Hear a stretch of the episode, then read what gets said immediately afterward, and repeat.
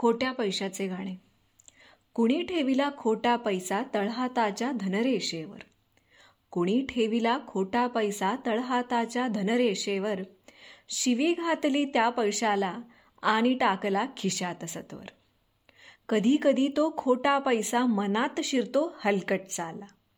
कधी कधी तो खोटा पैसा मनात शिरतो हलकट चाला आणि आजच्या पापासाठी सध्या उद्यांचा देई हवाला.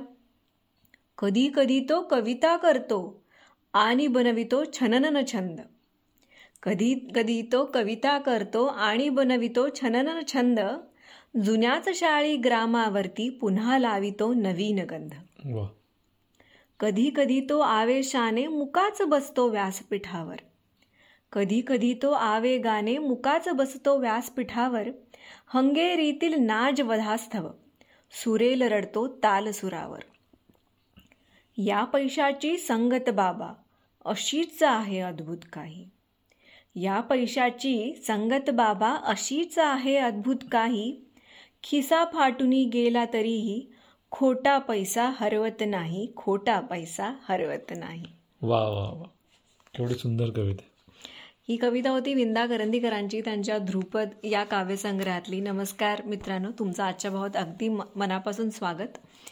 पैसा दामकरी कामवेड्या जे आपण म्हणतो ते उगाच नाही. सगळं जे काही हलतंय हलवतोय आपण जग हलतंय आपण उठून सकाळी जातो. तर पैसा हा उदरनिर्वाहासाठी गरजेचाच असतो आणि सगळा जो काही खेळ आहे तो पैशाचा आहे असं म्हणतात. एवढंच नाही तर पैशासाठी आपण खूप रामायण करतो. कदाचित त्याला दामायण म्हणतात. पैशापायी रामायण महाभारत घडतात. आजच्या युगात. नाही पूर्वीही त्या महाभारती त्या कारणानेच हो होतं. एका अर्थानं. तर रामदास फुटाणे यांनी त्यांच्या सफेद टोपी आणि लाल बत्ती या काव्यसंग्रहामध्ये सफेद टोपी लाल बत्ती वा हो हा त्यांचा व्यंग काव्यांचा संग्रह आहे. त्यामुळे त्यांनी दामायन ही एक कविता लिहिली आहे.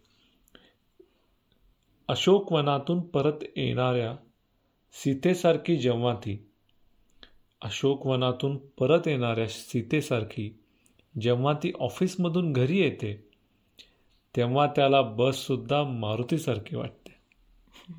तेव्हा त्याला बससुद्धा मारुतीसारखी वाटते. आता तो धोब्याच्या कसल्याही शब्दाकडे लक्ष देत नाही. आता तो धोब्याच्या कसल्याही शब्दाकडे लक्ष देत नाही.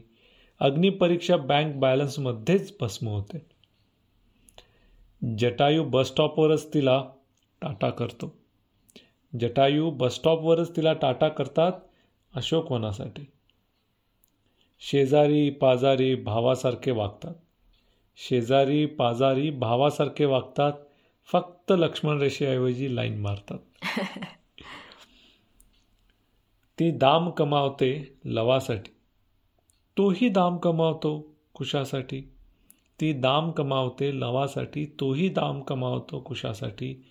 दाम नाकात दम आणतो. दाम नाकात दम आणतो.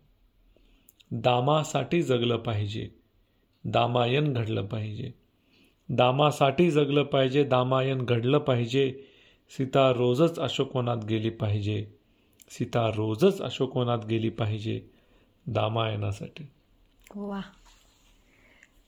तर दामायण किंवा पैसे कमवणे याच्याबद्दल तुमची काय मत आहेत? त्यासाठी वेगवेगळे उपद्व्याप आपण करत राहतो. तर ते खरंच आयुष्यात किती महत्त्वाचं आहे?